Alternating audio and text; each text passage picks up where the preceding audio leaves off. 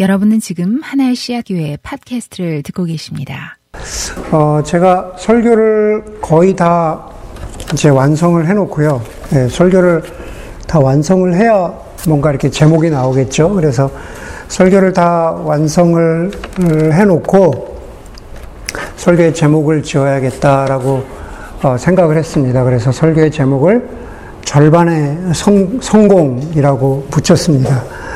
절반의 성공에 해당하는 뭔가 좀 적절한 이야기가 없을까 고민을 하는데 어, 그렇게 떠오르지 않더라고요. 그래서 어, 사실 뭔가 좀 여러분의 주목을 확 끌만한 그런 얘기를 만들고 싶었는데 아무 뭐 절반의 성공, 예, 뭐 마땅한 게 없었습니다.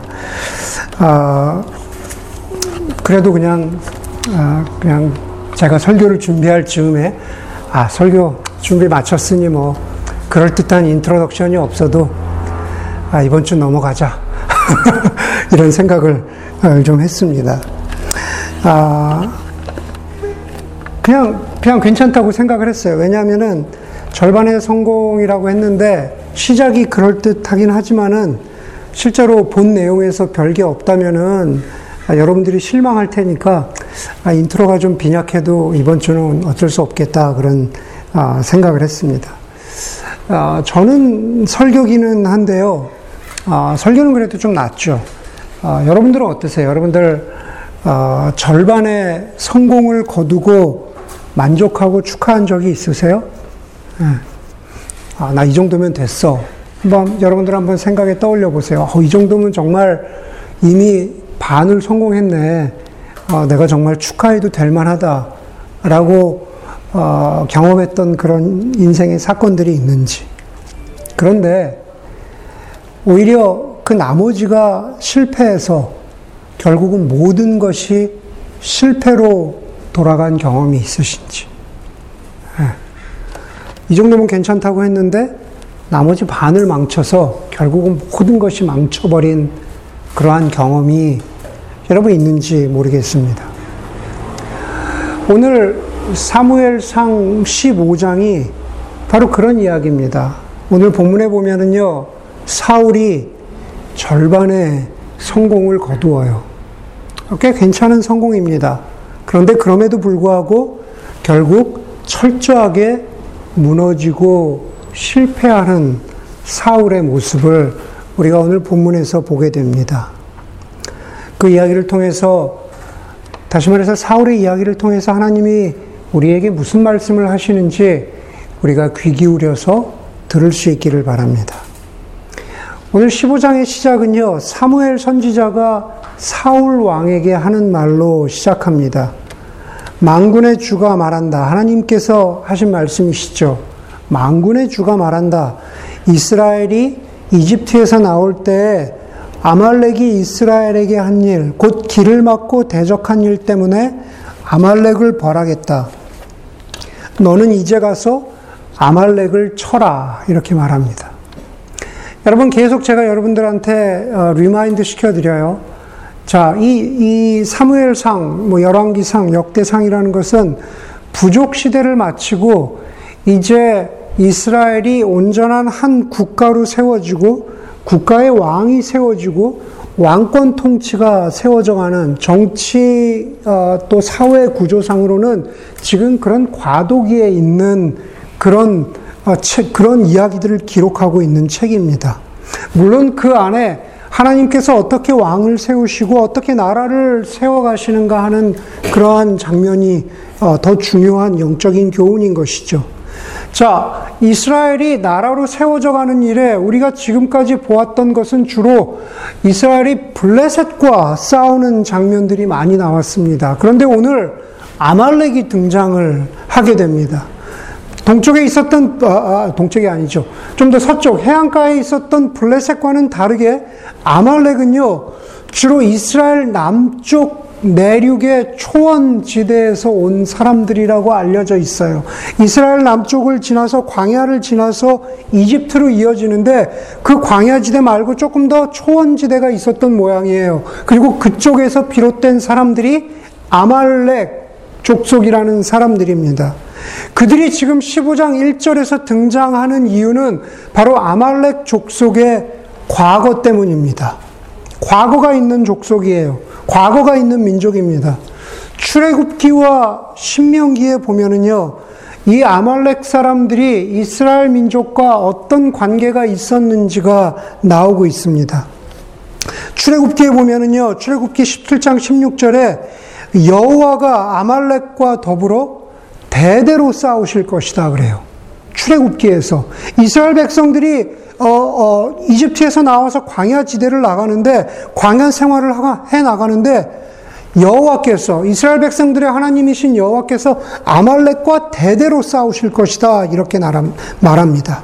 다시 말해서 아말렉은 출애굽한 이스라엘 백성들의 앞길을 막고 있었던 이스라엘의 적 혹은 여호와 하나님의 적과 같은 존재들이었죠. 신명기에 보면은요. 아말렉이 얼마나 더 악랄했는지가 나옵니다. 신명기 25장 17절에서 19절에 보면은 아말렉 족속은 출애굽하여 광야를 지나가던 이스라엘 백성들 중에서 뒤처져 있던 사람들, 다시 말해서 나약한 노인들, 여자들, 어린이들을 죽였다고 신명기에 기록하고 있어요. 제가 거듭 말씀드리죠. 출애굽은 하나님의 백성된 이스라엘에 관한 이야기, 하나님이 그들을 어떻게 광야를 지나서 가나안 땅에 이르게 하시는가라는 그러한 스토리, 하나님의 섭리와 하나님의 인도를 나타내는 영적 여정인데 하나님의 섭리와 하나님의 인도에 적극적이고 폭력적으로 대항했던 사람들이 아말렉 족속인 거죠. 예, 바로 그런 그런 스토리를 가지고 있었던 아말렉은 과거가 있었던 그런 족속, 민족입니다. 자, 그런데 오늘 15장 1절에 보니까는 주님께서 사무엘이 사울 왕에게 이렇게 말하는 거죠. 나를 보내셔서 임금님, 사울 왕에게 기름을 부으셔서 어, 그 하게 하는 일이 뭐냐? 아말렉을 치라는 겁니다. 예. 오늘 본문에 보면 아말렉의 왕이 왕의 이름이 아각 왕이라 그래요. 아각 왕이라고 합니다. 그런데 출애굽과 신명기가 벌써 오래전 일입니다. 그렇죠. 여기 지금 사무엘서가 있습니다. 그리고 오래된 후에 또 어떤 성경에 어떤 책이 있냐면 에스더서가 있어요. 아시죠? 네, 우리 에스더서가 있는데 에스더서에 보면은 이스라엘 민족을 죽이려고 했던 하만이라는 사람이 나오죠. 하만이라는 사람이 나와요. 그런데 거기 에스더서 3장 1절에 하만을 어떻게 소, 저기 소개하고 있냐면은 아각 사람 하만이라 그래요. 아말렉의 왕이 누구라고요? 아, 저 아말렉의 왕이 저 아각 왕이라 그러지. 그런데 아각 사람 하만. 다시 말해서 이것은 이스라엘 민족의 기억 속에서 과거나 현재나 앞으로 벌어질 이스라엘 민족의 기억 속에서 아각 왕과 아말렉 족성이 하나님과 하나님의 백성에게 적개심과 원한을 품은 이스라엘 민족의 대적자 같은 그러한 사람들이라는 것을 강조하고자 하는 성경의 저자의 의도가 지금 여기에 숨어져 있다는 겁니다. 그래서 3절 뒷부분에 하나님이 사무엘을 통해서 사울에게 아말렉을 쳐라. 그들에게 딸린 것, 그들에게 딸린 것은 모두 전멸시켜라. 사정을 봐줘서는 안 된다. 남자와 여자, 어린아이와 젖먹이 무엇이든 가릴 것 없이 죽여라. 라고 하는 이 말에는 이스라엘과 아말렉 족속 사이에 이 오래된 원한, 원한의 관계가 있었다는 사실을 우리가 기억해야 됩니다. 물론 이 3절을 보면서요, 여기 이 장면뿐만 아니라 대부분의 어, 가령 그리스도인들 가운데도 마찬가지고요. 혹은 어, 그 기독교에 대해서 적개심을 가지고 있는 사람, 혹은 혹은 기독교에 대해서 오해나 질문을 가지고 있는 사람들이 가장 많이 하는 질문 같은 것이 바로 이 구절과 같은 질문입니다. 하나님의 폭력성, 그렇죠? 하나님의 어떤 어떤 어, 구약의 하나님과 정말 신약의 하나님이 같은 하나님이냐? 신약의 하나님은 사랑의 하나님, 은혜의 하나님으로만 그려지고 있는데 구약의 하나님은 여기 나오는 것처럼 모든 것을 죽이랍니다. 그러면은 소위 얘기하는 구약의 하나님은 인정사정 없고 인권이나 생명에 대한 배려가 전혀 없는 하나님이냐? 표면적으로 보아서는 그렇게 하나님이 그려지는 것도 사실입니다. 그런데 여러분, 우리가 그렇게 성경을 읽어야 할 것이 아니라 당시 성경이 쓰여진 그 구약시대의 배경을 통해서 읽어야 합니다. 모든 것을, 오늘 여기서 하나님이 사무엘 선지자를 통해서 이렇게 말씀하시잖아요. 아말렉 족속의 모든 것을 진멸해라. 모든 것 다 죽이라는 얘기죠. 그렇죠. 모든 것을 진멸하라는 것은 사실은 이스라엘 백성에게만 내려졌던 그러한 그 명령은 아니고요. 그 당시 고대 근동에 있었던 모든 족속과 민족 사이의 전쟁에서 있었던 하렘법이라는 겁니다. 하렘. 다시 말해서 진멸법. 서로 전쟁을 하면은요, 서로 그냥 다 죽이는 거예요. 하나도 빼놓지 않고, 물론 예외가, 간혹 예외가 있기는 하지만은, 모든 것을 서로 다 죽이는 그러한 전쟁 방식, 전쟁 관습이었습니다. 그렇기 때문에 이스라엘 백성만 이런 방식을 취한 것이 아니라 그 안에서 다 이루어지고 있었던 거라는 거죠. 그럼 하나님께서는 사무엘 선지자를 통해서 어, 왜 모든 것을 진멸하라고 했을까? 왜 하렘법이라고 하는 이 고대 전쟁 관습을 통해서 하나님이 말씀하시고자 하는 것은 도대체 무엇이었는가 하는 겁니다. 그것은 뭐냐 하면은 하나님의 섭리와 계획에 순종하는 것이 다른 무엇보다 중요하다라는 것을 강조하기 위한 거예요. 그게 바로 오늘 설교의 제목의 절반의 성공 가운데 사울이 실패한 부분입니다. 하나님께 순종했느냐? 하나님의 계획에 순종했느냐? 바로 그것을 강조하고자 하는 것이 오늘 사무엘서 저자의 의도라는 겁니다. 이와 비슷한 사건이 어디에 나옵니까? 바로 여호수아에 나오죠. 여호수아 7장에 보면은 아이성 사건이 나오죠. 그 전에 무슨 무슨 사건이 나옵니까? 여리고성 사건이 나오잖아요. 이길 수 없, 없을 것 같았던 이스라엘 백성들이 하나님께 순종하고 하나님의 도우심으로 말미암아서 여리고성을 무너뜨리는 그러한 놀라운 일이 벌어지죠. 여리고성에 비해서요. 여호수아 7장에 나오는 아이성은 되게 작은 성이에요. 여리고성에서 승리를 거두었던 이스라엘이 그런데 그렇게 작고 보잘것없는 아이 성에서는 패배합니다. 왜 패배합니까? 한 사람, 아간 때문에. 아간이라고 하는 사람이 하나님께서 어, 뭐라고 말씀하셨어요? 아이성에 아이성에서 승리를 거둔 다음에 아이성 아이성을 어떻게 하라고요? 전멸시켜라, 해렘시켜라. 모든 것도 모든 것 하나라도 남겨두지 말아라. 그렇게 말씀하셨잖아요. 그런데 아간이 어떡합니까? 모든 것을 진멸하지 않고 그 아이성에서 소위 전리품을 취하죠. 자신의 뒷주머니를 챙기는 겁니다. 그런 것들을 통해서 정말로 어떤 이스라엘 백성들에게 하나님의 진노가 임하는 그러한 사건을 우리 보게 되는 거죠. 모두 다 그 근간은 뭡니까? 진멸시켜라.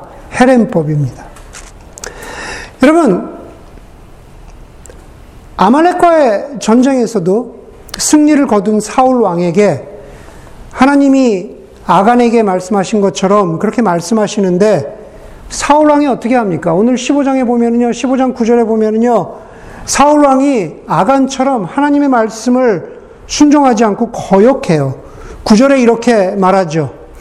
하나님께서 사무엘을 통해서 사울에게 말씀하셨는데 거기에 대한 반응이 어떻게 나오냐면 사울과 그의 군대는 아각뿐만 아니라 아말렉 아말렉의 왕인 아각 왕뿐만 아니라 양떼와 소떼 가운데에서도 가장 좋은 것들과 가장 기름진 짐승들과 어린 양들과 좋은 것들은 무엇이든지 아깝게 여겨서 진멸하지 않고 다만 쓸모없고 값없는 것들만 골라서 진멸하였다.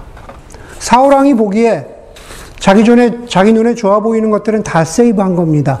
아각 심지어 아각 왕도 무슨 소용이 될까 싶어서 살려둡니다. 물론 15장 후반부에 가면은 그 아가광을 사무엘이 죽입니다. 사무엘 선지자가. 자기의 눈에 보, 보, 기에 좋은 것들은 살려둡니다. 그리고 불필요해 보이는 것들만 다 죽이는 거죠. 여러분 얼핏 보면 사울은 절반의 성공을 거둡니다. 전쟁에서 아말렉과의 전쟁에서 승리했잖아요. 그리고 얼핏 보면 사울의 결정은 굉장히 합리적이고 이성적이고 괜찮은 결정입니다. 왜냐하면 좋은 것들을 굳이 죽일 필요가 없잖아요. 좋은 소, 좋은 양, 좋은 전리품들 굳이 버릴 필요가, 불태울 필요가 없잖아요. 자신에게 좋고 자신의 군대에도 좋습니다. 전리품을 많이 얻었기 때문에 사람들로부터 좋은 평판을 들을 수 있을 기회입니다. 이미 사울 왕은 사무엘을 통해서 내가 아니라 다른 사람을 통해서 왕을 세우겠다라는 말을 들었잖아요. 그러니 어떻게든 자신의 명성을 회복해야 됩니다. 이렇게 전리품을 남긴 것이죠.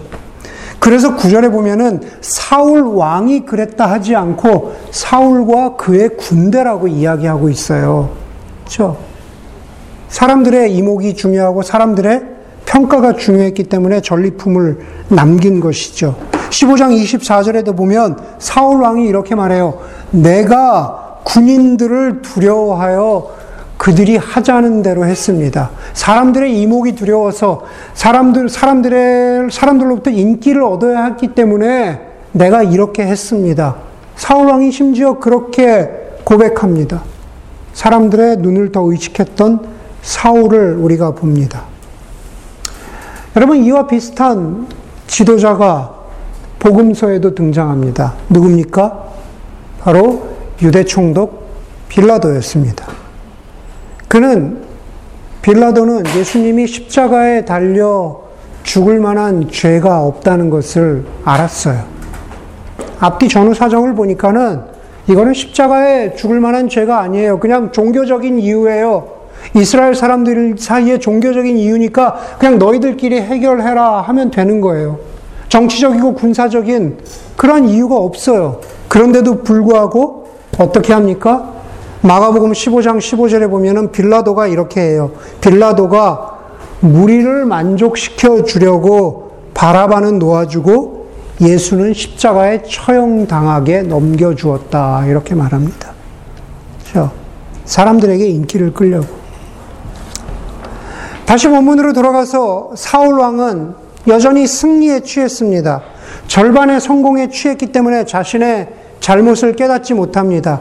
오히려 자신의 성공과 자신의 성취를 드러내는데 집착합니다. 오늘 사무엘상 15장 12절에 보면은요, 사울 왕이 승리를 어, 어, 이룩한 다음에 사무엘이 사무엘 선지자가 사울을 만나려 만나려고 가지만은 누군가가 사무엘에게 이렇게 말합니다. 사울은 이미 갈멜로 가서 거기에다가 승전비를 세우고 그리고 나서 길갈로 떠났습니다. 이렇게 말합니다. 승전비를 세웠대요. 네. 기둥을 세운 거죠. 하나님이 하신 일을 칭송하고 하나님을 하나님이 하신 일을 찬양하는 승전비입니까? 아닙니다. 그것은 사울 왕 내 자신에 대한 승전비였던 거죠. 그래서 급하게 사무엘이 사울을 쫓아가서 이렇게 말합니다.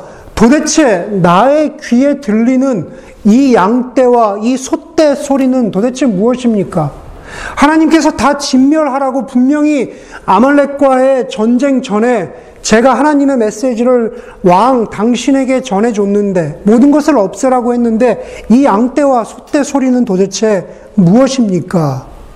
그랬더니 사울이 이렇게 말하죠. 우리 군인들이 하나님께 제물로 바치려고 좋은 것들을 남겨서 끌고 온 것입니다. 제가 아까 말씀드렸죠. 전쟁에서 이겼고 좋은 것을 얻었으니 이 정도는 괜찮지 않냐고 말하는 거죠.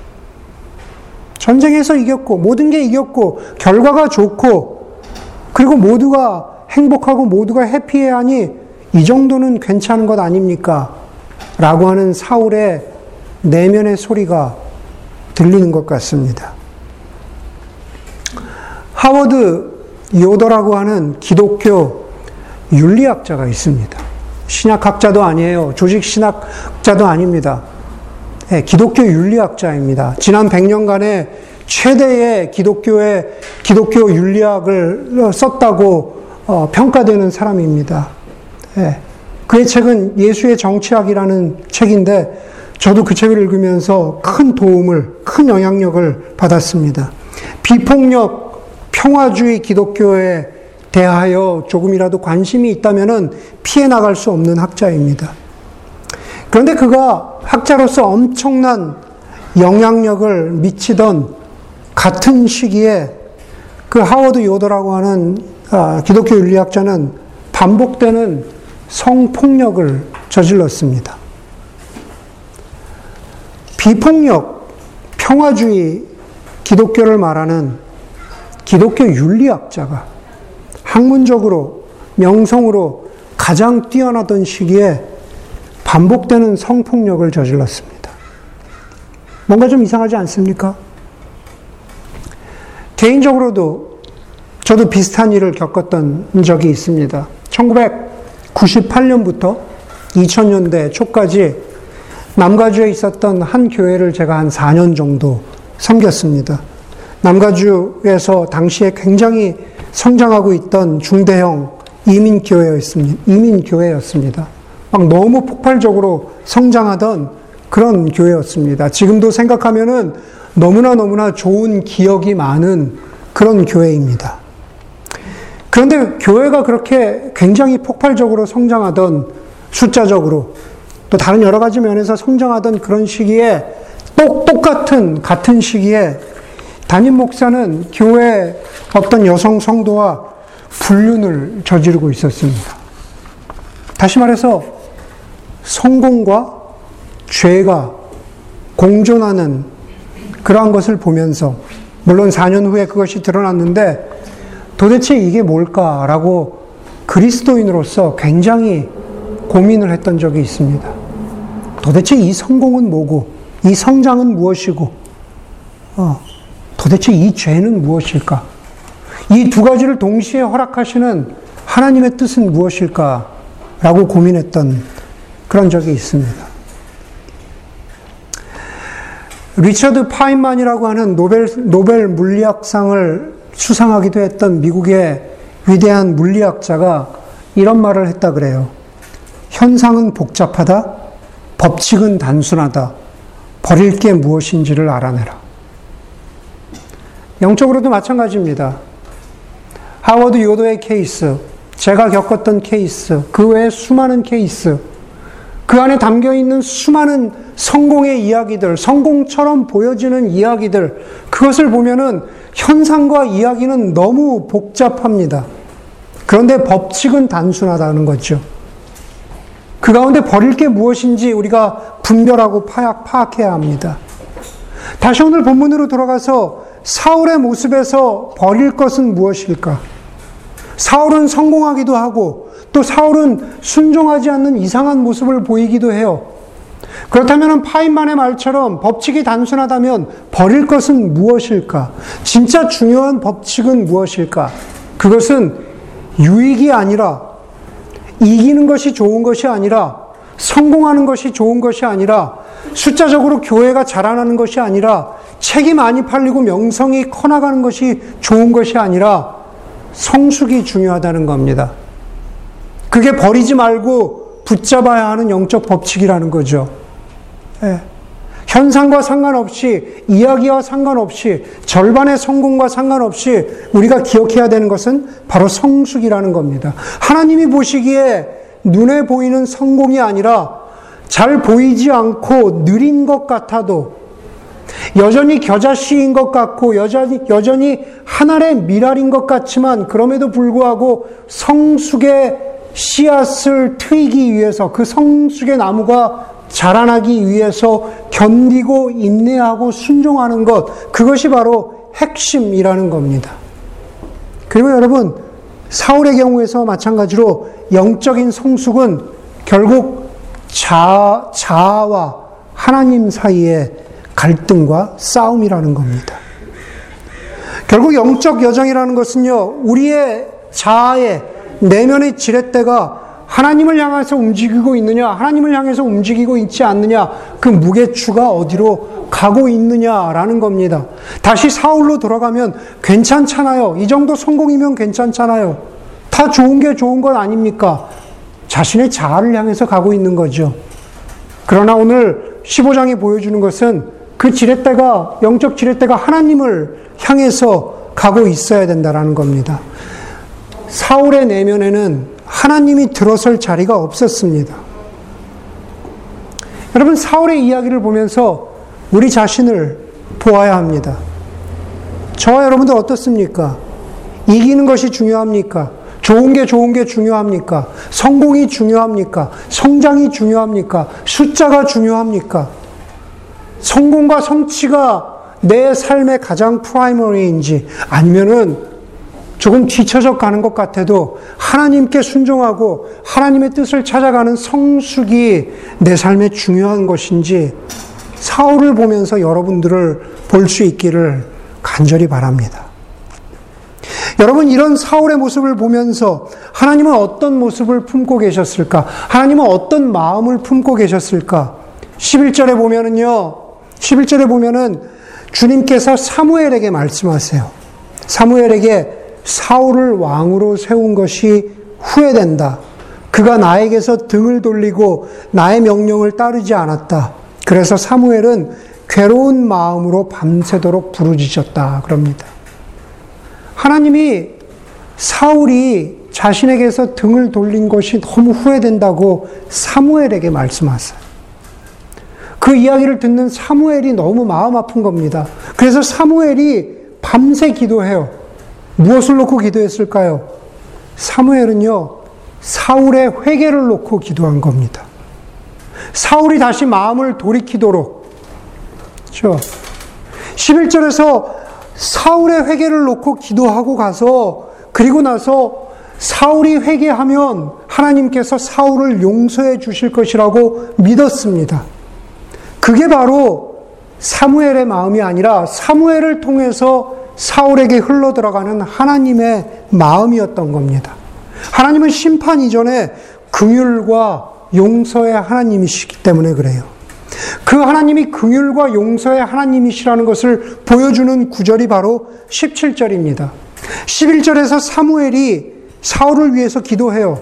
그리고 17절에서 사무엘이 사울을 대면하고 이렇게 말합니다. 사무엘이 말, 말하였다.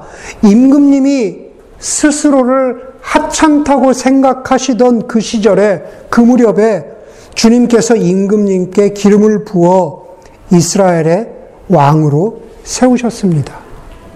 사무엘이 사울에게 뭐라고 말합니까? 자신을 되돌아보십시오. 심지어 왕이 되기 전 하찮던 시절에 별거 아니던 시절에 하나님이 하나님의 섭리로 당신을 왕으로 세우셨습니다. 왕으로 여기까지 인도해 오셨습니다.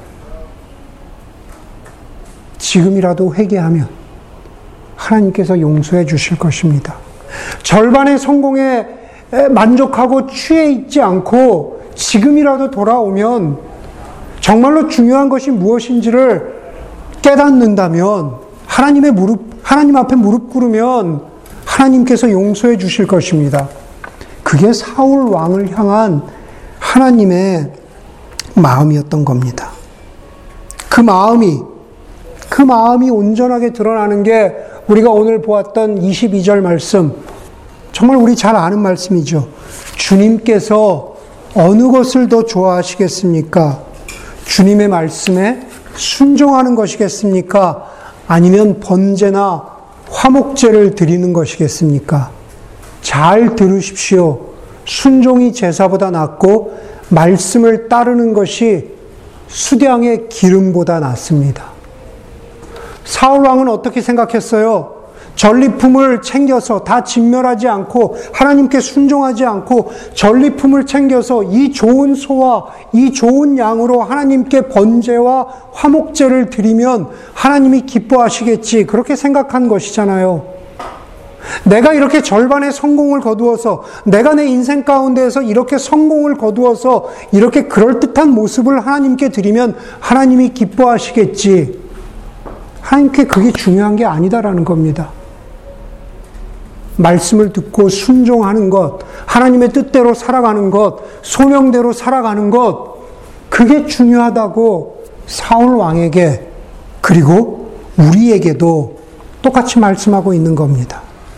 세상의 어떤 성공보다도 하나님께 순종하는 믿음을 하나님은 더 소중하게 보신다는 겁니다. 그래서 예전 피러스는 이 사무엘상 15장에서 사울과 하나님을 비교하면서 영어로 이렇게 표현해요.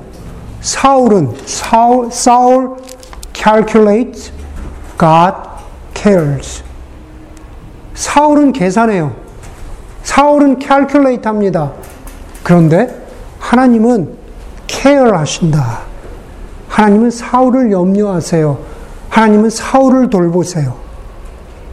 사울만 그러신 것이 아니라 제가 아까 뭐라고 말씀드렸습니까? 하나님은 긍휼과 용서의 하나님. 똑같이 절반의 성공이 전부이라고 생각할 수 있는 그러한 하나님의 백성들에게 하나님은 똑같이 케어하세요. 캘큘레이트 하지 마라. 하나님의 마음을 알아차려라. 히브리서 4장 15절에서 예수님이 이렇게 말씀하세요. 우리에게 있는 대제사장은 그 대제사장 대제사장 예수님이시죠. 우리 안에 계신 대제사장은 우리의 연약함을 동정하지 못하실 이가 아니요 이렇게 말합니다. 예수님 우리의 마음을 아세요. 우리의 연약함을 아십니다. 절반의 성공이라도 거두고 싶은 그러한 마음을 아세요. 그러나 예수님 거기에 멈추지 않으시고 그것을 그냥 동정하시는 것으로 끝나는 것이 아니라 우리를 더 케어해서 하나님의 방향으로 갈 수 있도록 우리를 이끄시는 분이 그분이 하나님이십니다. 여러분, 우리는 사울과 다르게 그런 하나님의 염려를 기억하며 정말로 내가 순종이 제사보다 낫다라는 그 말씀대로 살고 있는가 그것을 기억하면서 살아가는 그러한 하나님의 백성 되기를 바란다는 겁니다. 여러분 오늘 15장에서 사울의 마지막은 어떻습니까? 30절에 보면은요. 사울이 간청하였다. 내가 죄를 지었습니다. 그러나 나의 백성 이스라엘과 백성 백성의 장로들 앞에서 제발 나의 체면을 세워 주기 바랍니다. 그래요. 네. 회개하는 것 같죠? 그런데 사울의 회개가 어떤 회개예요? 사울의 모습을 저는 조건을 내세운 회개라고 말씀드리고 싶어요. 네. 사울 이때까지 아말렉 족속의 왕이었던 아각 왕을 죽이고, 죽이고 있지 않아요. 살려두고 있어요. 무언가 도움이 될까 싶어서 아각 왕을 지렛대로 삼아서 뭔가 좀 더 전리품을 얻을 수 있을까 싶지, 싶어서 여전히 충분한 회개가 아닙니다.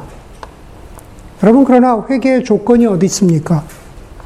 여러분 사울과 비교되는 사람이 다윗입니다. 다윗이 바세바와 간음하고 나서 나단 선지자의 회개의 메시지를 듣죠. 그리고 잘 알려진 시편 51편에서 자신의 회개의 기도를 이렇게 드립니다.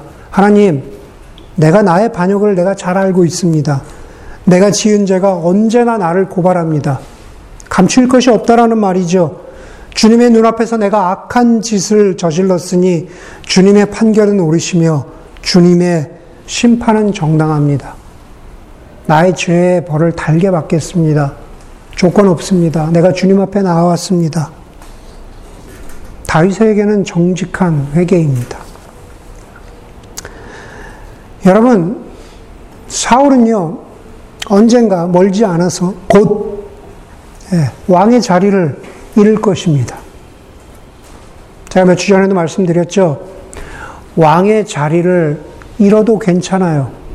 자신의 위치를 잃어도 괜찮습니다. 자신의 신분을 잃어도 괜찮습니다. 중요한 거는요, 하나님 자녀로서의 신분만을 보존할 수 있다면 괜찮아요. 왕의 자리 뭐 그리 중요합니까? 하나님의 자녀로 살아갈 수 있다면. 그러나 이렇게 조건을 앞세운 회개는 하나님의 자녀로 돌아갈 그 길마저 막아버리고 말았습니다. 사울에게 회개할 기회가 영영 없어져 버렸습니다. 오늘 15장에 보면은요, 사무엘이 사울을 떠납니다. 아니, 오히려 하나님이 사무엘을, 저 사울을, 사울을 영영 떠나고 맙니다. 35절에 보니까는 이 조건 있는 회개를 하는 사울을 보면서 35절이 이렇게 기록해요. 그 다음부터 사무엘은 사울 때문에 마음이 상하여 죽는 날까지 다시는 사울을 만나지 않았고 주님께서도 사울을 왕으로 세우신 것을 회개하였다. 이렇게 말합니다. 그렇죠? 누구의 잘못입니까? 하나님의 긍휼과 용서가 부족해서입니까? 아니죠. 사울이 철저한 회개를 드리지 못했기 때문입니다. 오늘 여기 15장을 마지막으로 해서 사울은 제도 안에서 왕의 자리는 당분간 가지고 있어요. 꽤 오랫동안 가지고 있어요. 사무엘 상이 끝날 때까지 꽤 오랫동안 몇십 년 동안 그 왕의 자리를 가지고 있습니다. 제도 안에서. 그러나 하나님을 대신해서 하나님의 백성들을 다스리는 영적 권위는 오늘 여기로서 이 장면으로 장면을 통해서 상실하고 맙니다. 하나님이 영영 떠났대요. 보지 않는답니다.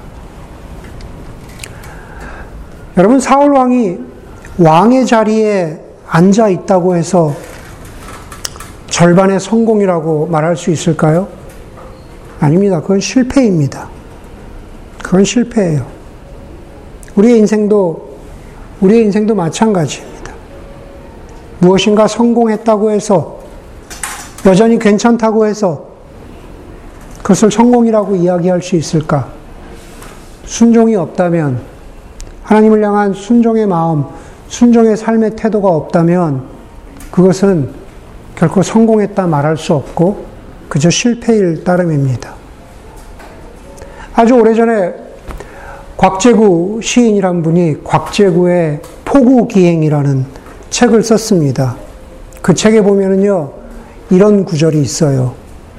연륜은 사물의 핵심에 가장 빠르게 도달하는 길의 이름이다. 무엇인가의 가장 핵심에 도달하기 위해서는 가장 빠른 지름길은 연륜이래요. 연륜. 경험이 쌓이면, 연륜이 쌓이면, 우리 그렇게 표현하잖아요. 사랑하는 교회 여러분, 오늘 사울을 보면서 저는 저와 여러분에게 영적인 연륜이 쌓여가기를 바랍니다. 절반의 성공이 아니라 진정한 성숙, 진정한 아름다운 인생이 무엇인지 알 수 있기를 바랍니다. 그것은 하나님이 바라시는 순종이고 그리고 성숙 입니다. 함께 기도하겠습니다.